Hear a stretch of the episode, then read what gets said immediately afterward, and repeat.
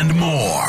Wicket's World on Laser 103.3. Powered by SNC Automotive, your source for rust and corrosion prevention with Final Coat online at scautomotive.com.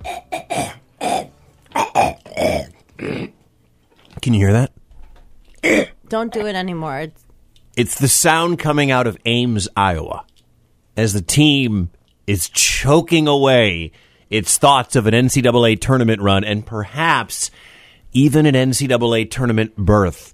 They have dropped eight of their last 10. At one point, Iowa State was 13 and 2. They're now 17 and 12. You want to be playing your best basketball as you enter March, and Iowa State is playing their worst basketball. If losing to Oklahoma last weekend wasn't bad enough, losing on senior day at Hilton, that's pretty bad to a mediocre West Virginia team.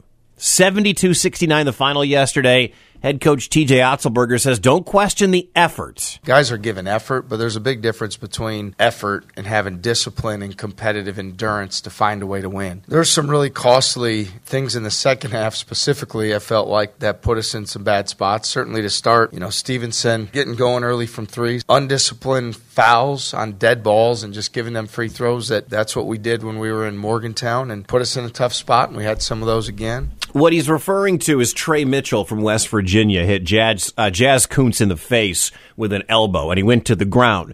Now, the, the, the West Virginia player actually got a flagrant two and got tossed, which is what's supposed to happen. But the undisciplined part he's talking about right there is the fracas that happened right after where some Iowa State players rushed in and pushed, and they got teed up. Well, Kunc missed his two free throws. Uh, West Virginia hit all of theirs, and it was like a nine point swing.